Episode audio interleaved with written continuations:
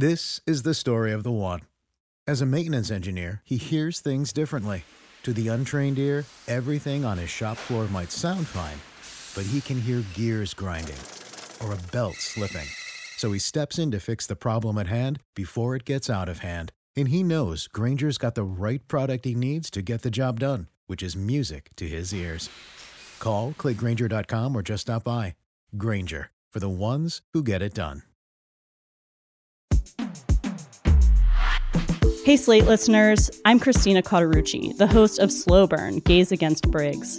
I want to tell you about a special event we're doing at the Tribeca Film Festival in New York City on June 13th. To celebrate this new season of Slow Burn and Pride Month, we're hosting an exclusive live taping of the show with special guests, including civil rights activist and Black Lives Matter organizer DeRay McKesson, comedian and singer Esther Fallick, Eric Marcus, the host of Making Gay History, and Sam Feder, director of the Netflix documentary Disclosure, about the depiction of trans people in film and television. We'll dive deeper into this season and talk about the lasting impact of the Briggs Initiative and the continued fight over LGBTQ rights in schools. It'll be the perfect way to celebrate Pride Month this June with LGBTQ stories and voices across generations. Again, that's June 13th at the Tribeca Film Festival in New York. You can get tickets now at tribecafilm.com slash slowburn. Hope to see you there.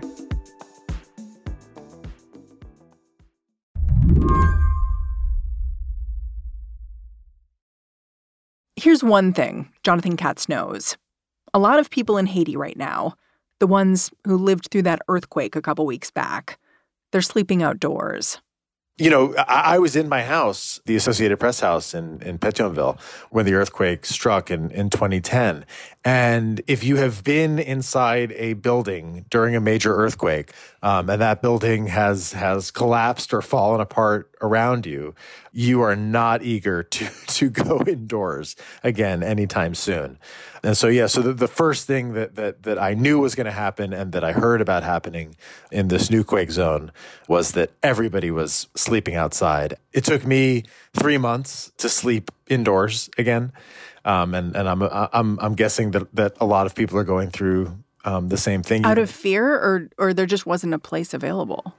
Fear, concern, um, uh, uh, uh, recognition of reality. I think is, is how is how is how maybe I would describe it. This summer, Jonathan watched as one tragedy after another unfolded in his old home base. It is just misery upon misery upon misery. First in July, there was the assassination of Haiti's president. And then in mid August, that earthquake struck in a rural zone southwest of the capital. Few days later came flooding due to a tropical storm. Jonathan says many of his old friends and colleagues, they've just had enough. Anybody who can at this point um, is is trying to leave. Anybody who can try to find a way to go somewhere else is trying to do so, which really says something because Haitians are just on the whole, I mean, and this includes my friends, they're just some of the most patriotic, just, you know, homeland loving people in the world. It's just a real mess. Um, the, the, the, the, the Haitian phrase, the Haitian Creole phrase that people use is uh, tête chargée, which means like your head is full. And just all of all of all of their heads are just full at this point. They just can't take anymore. Someone look at this summer where Haiti's president was assassinated, this earthquake struck, and then Haiti also dealt with a tropical storm, Tropical Storm Grace. Some would see all this and say Haiti's unlucky. Would you say that? Not really. The common denominator behind all of them is instability. And, and really, what that comes down to is poverty. And, and that has its roots in policies. It has its roots in decisions that have been made in Port-au-Prince, but even more importantly, in Washington, uh, in Ottawa, in Paris, in New York, at the United Nations. These are policies that go back decades, um, in, in some cases, centuries. And it's really those decisions in the past that we're seeing play out again and again in what seems like this, you know, never-ending cycle of bad luck.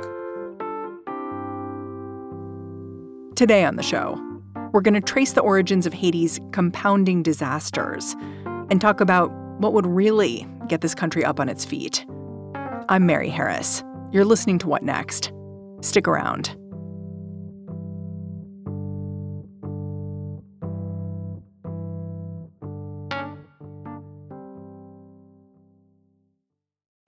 This podcast is brought to you by Progressive Insurance.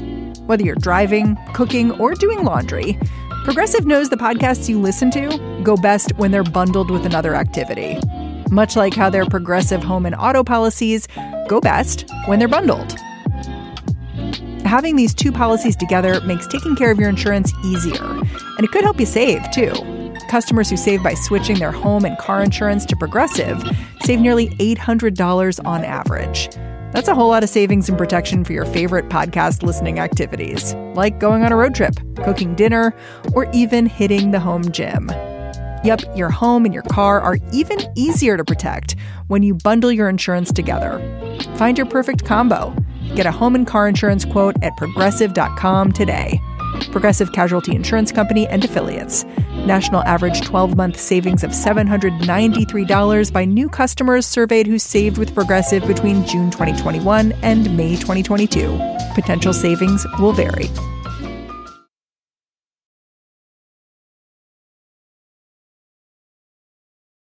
Jonathan Katz is about to put all of the United States on blast over its treatment of Haiti. So let me just come in here and say Americans are also really generous. We've got big fix it energy. We funneled millions to Port au Prince when its ramshackle buildings came down after the 2010 earthquake. But Jonathan, he thinks that big fix it energy can be problematic if you don't spend enough time considering just what you're fixing or why. Like maybe you're feeling compelled to send cash to Haiti right now if you're an American who's sitting here thinking like, okay, well, I guess should I give money to the Red Cross? Like, would you do that? No, that that that I wouldn't do because that that doesn't really help anybody because the Red Cross doesn't address the the root causes of the problems in Haiti and, and in fact has a history of of adding to to the root causes. You know, we, I mean, specifically as Americans, have played a major role in causing Haiti's poverty, like a direct role in in in making Haiti as poor as it is today.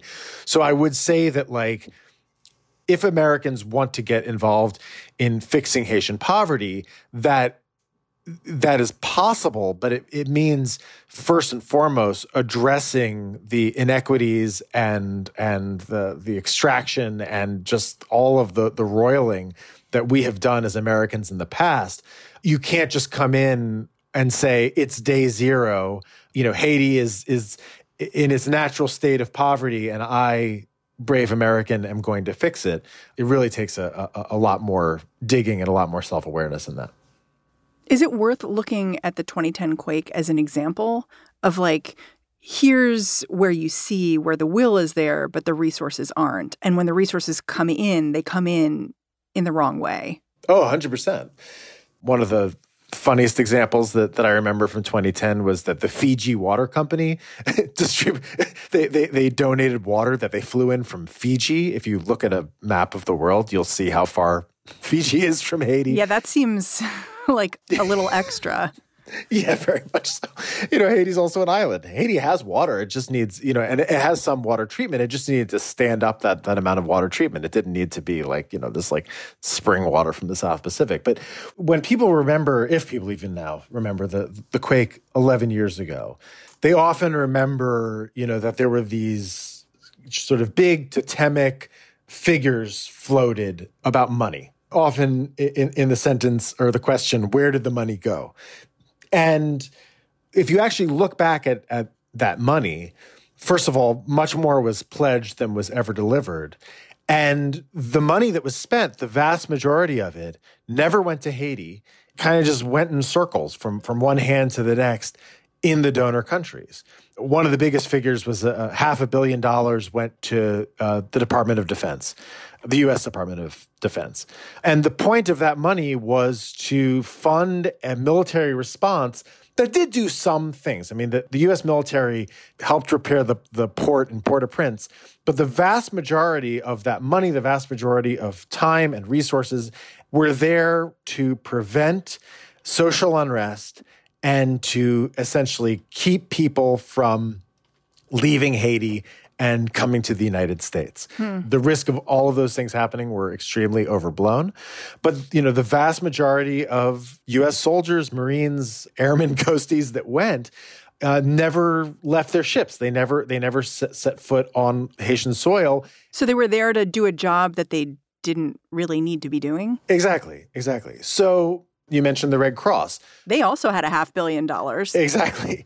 And and they spent it, it internally um, I'm not saying necessarily that they they pocketed it. It's just like this is how an organization works. Like they have people, they have to pay their salaries, they have to pay their travel, um, and then you know they bought like a bunch of hygiene kits, they bought a bunch of tarps, they they distributed those.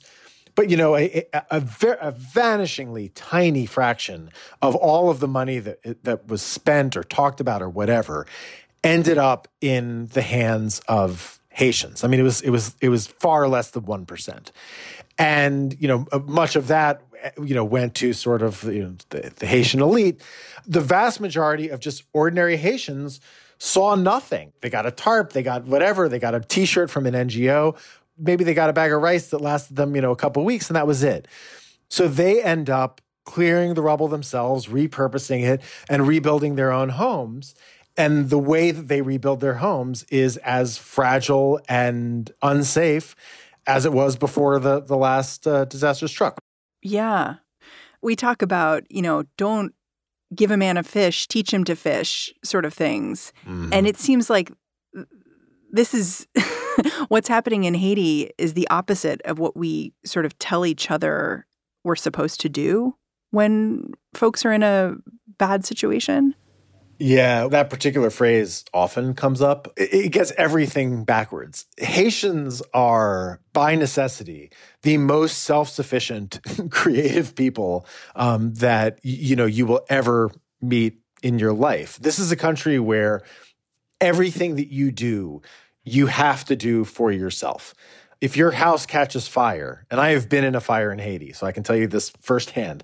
If your house catches fire, you're going to put it out yourself there's no fire department that's going to come and and and and take care of it for you. If if the road is in disrepair, which all roads are in Haiti all the time, you're not going to wait for like you know the state construction crew to come fix it.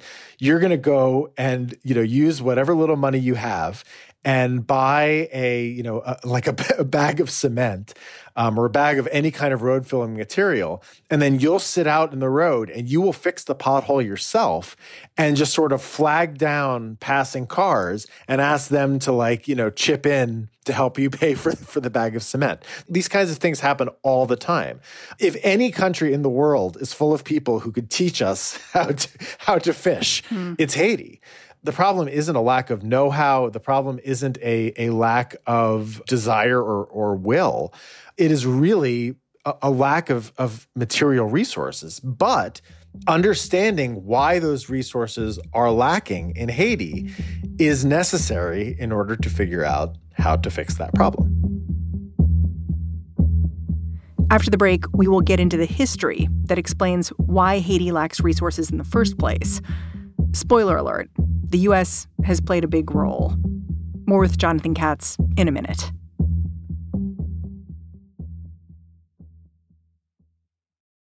This episode is brought to you by Discover.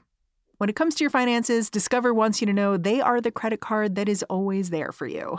With 24 7 US based live customer service, everyone has the option to talk to a real person anytime, day or night.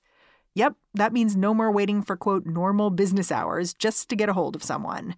We are talking real service from real people whenever you need it. Get the customer service you deserve with Discover.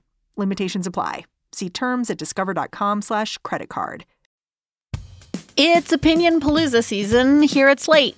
I'm Dahlia Lithwick, the host of Amicus, Slate's podcast about the courts and the law and the Supreme Court. As this Supreme Court term hurtles towards its close, the justices are handing down decisions that will shape our politics and our lives for years and decades to come.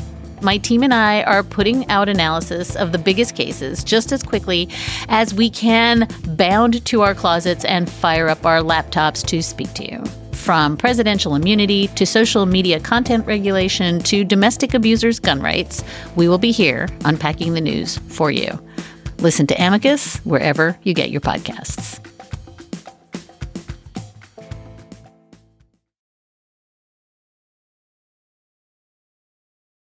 Part of what I really appreciate about your reporting is that you put something like this earthquake or the 2010 earthquake in a wider context of how Haiti's always been at this end of the stick where European countries are coming in and draining it of resources in all kinds of ways and setting the country up for failure.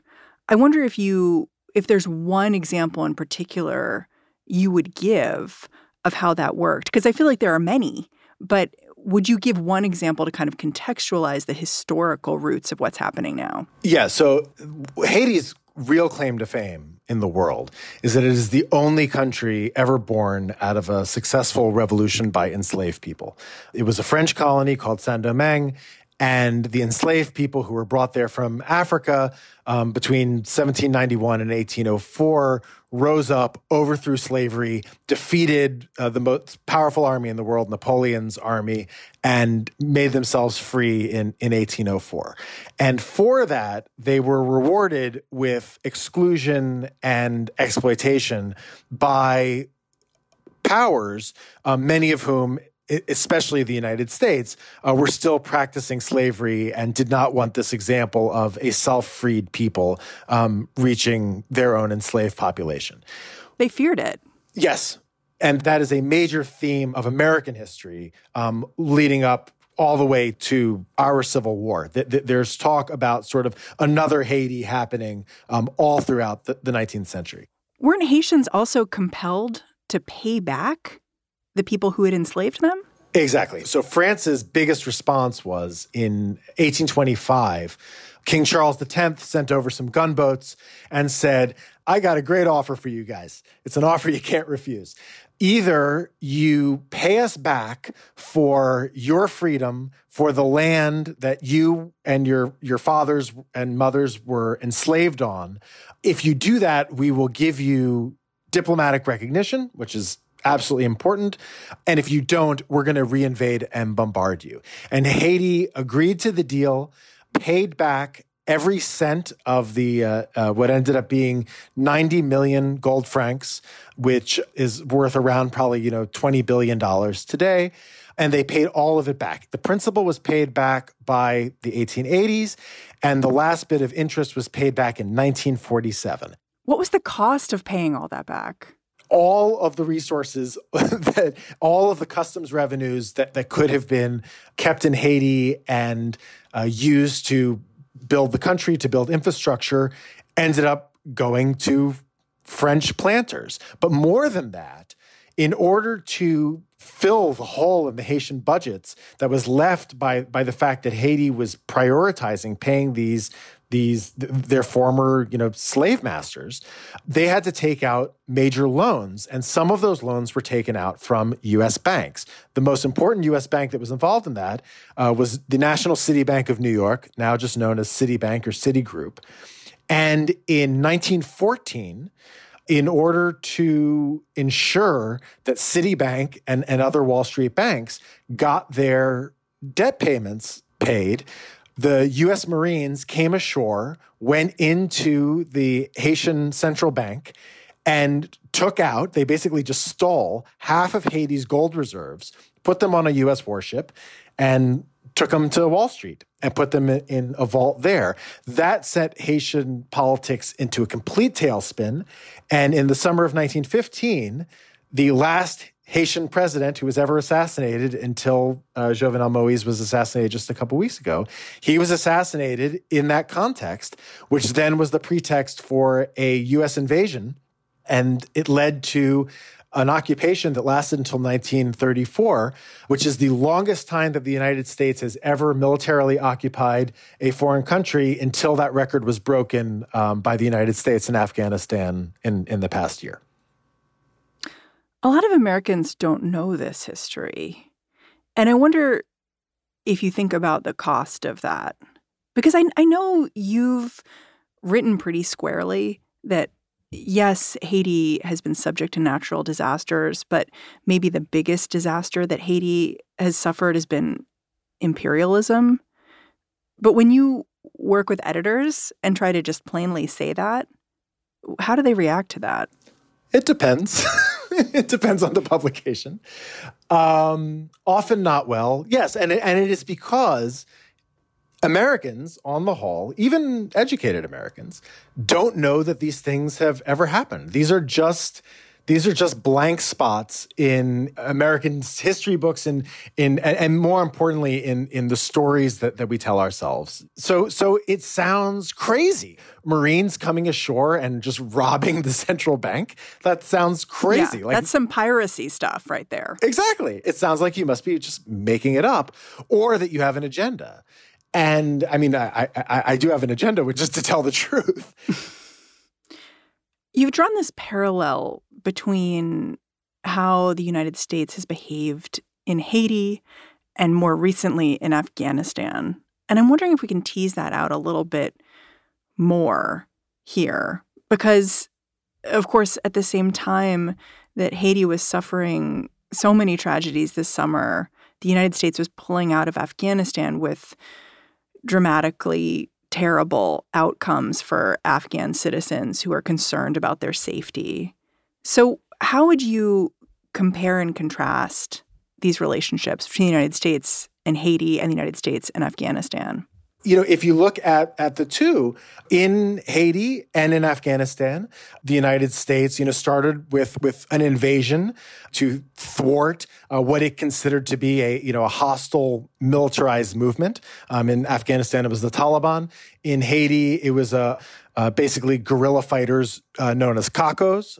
We stood up puppet governments in uh, Afghanistan with uh, Hamid Karzai, in in Haiti, Philippe uh, Dartiguenave, uh, who was just sort of this milquetoast senator who had no real constituency. Dartiguenave's government had to depend on the Marines for protection.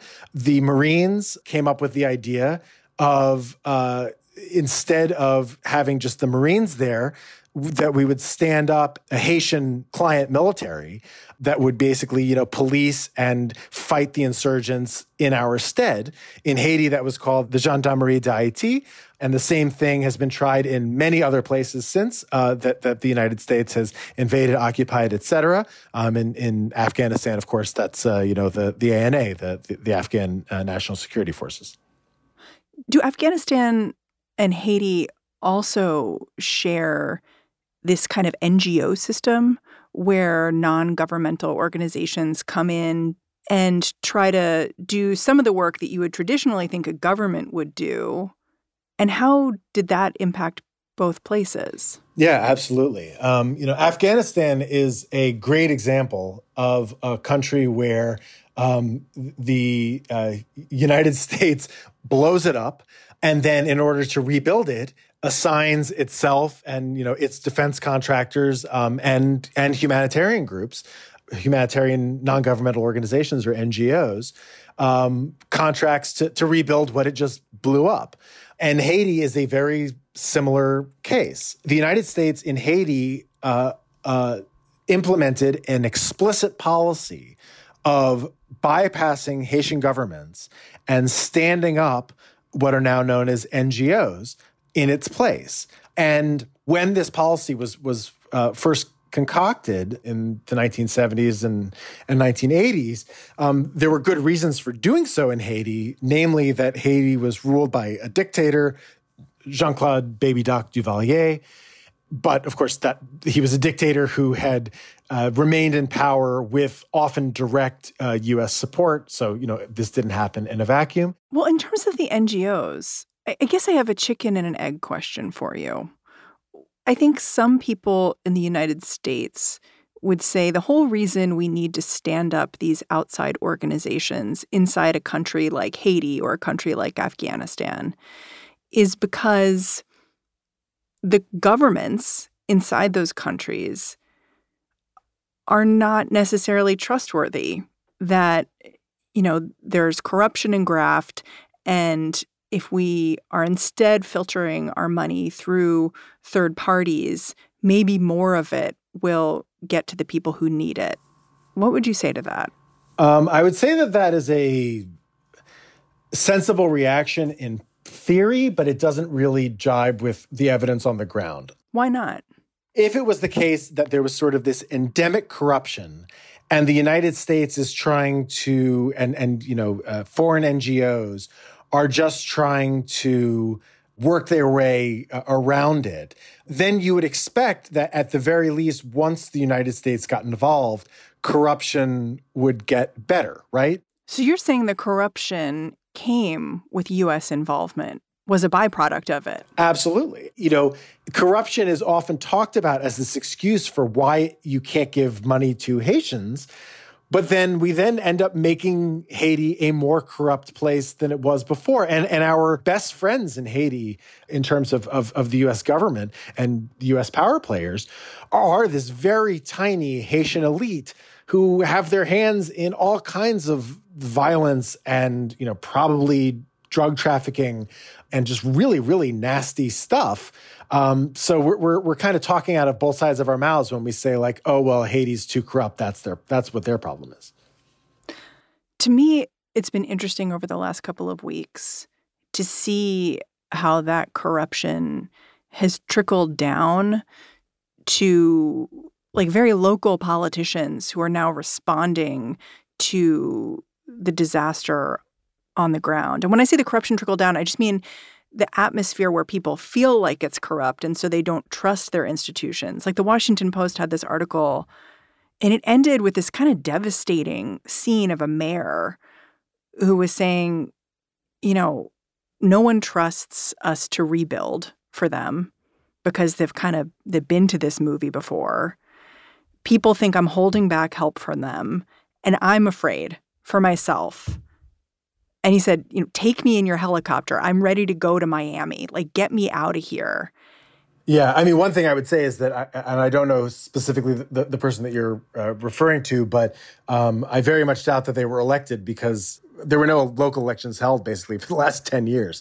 Anybody who's in a position of power, even in a local city, um, was probably appointed to the job by Jovenel Moise who again was hmm. assassinated mm. just a couple of weeks ago. But yes, look, there is great, great mistrust. But again, I think it's important to understand the extent to which that is a feature and not a bug of this system. If you are just, you know, a, a Haitian farmer in in in you know Grand Anse or the Department of the South, the, the areas that were hit by this latest earthquake, um, and and you're just you know you're just trying to to provide for your family yeah i wouldn't trust anybody because because people have been taking things from you your entire life and they've been giving you very little. They've been making big promises um, that that that they don't keep. If the us was doing this the right way and i guess i should say its partner countries as well what would that look like honestly the biggest thing is just to put money in Haitians' hands. And I don't mean the Haitian government. I don't mean, you know, the Haitian elite. Put money in people's hands so that they can rebuild their own lives in, in, in the best way that they see fit. Haitians can do it. Um, they just need the money and the resources and the time to, to, to do it. Jonathan Katz, I'm really grateful for your time. Thank you. Thank you. Jonathan Katz is the author of the forthcoming book, Gangsters of Capitalism. It's available for pre order right now. His newsletter is called The Long Version. You can find it at katz.substack.com. And that's our show. What Next is produced by Elena Schwartz, Davis Land, Danielle Hewitt, Carmel Delshad, and Mary Wilson. We are led by Allison Benedict and Alicia Montgomery. And I I'm Mary Harris. Go find me on Twitter. I'm at Mary's Desk. Meantime, I'll catch you right back here tomorrow.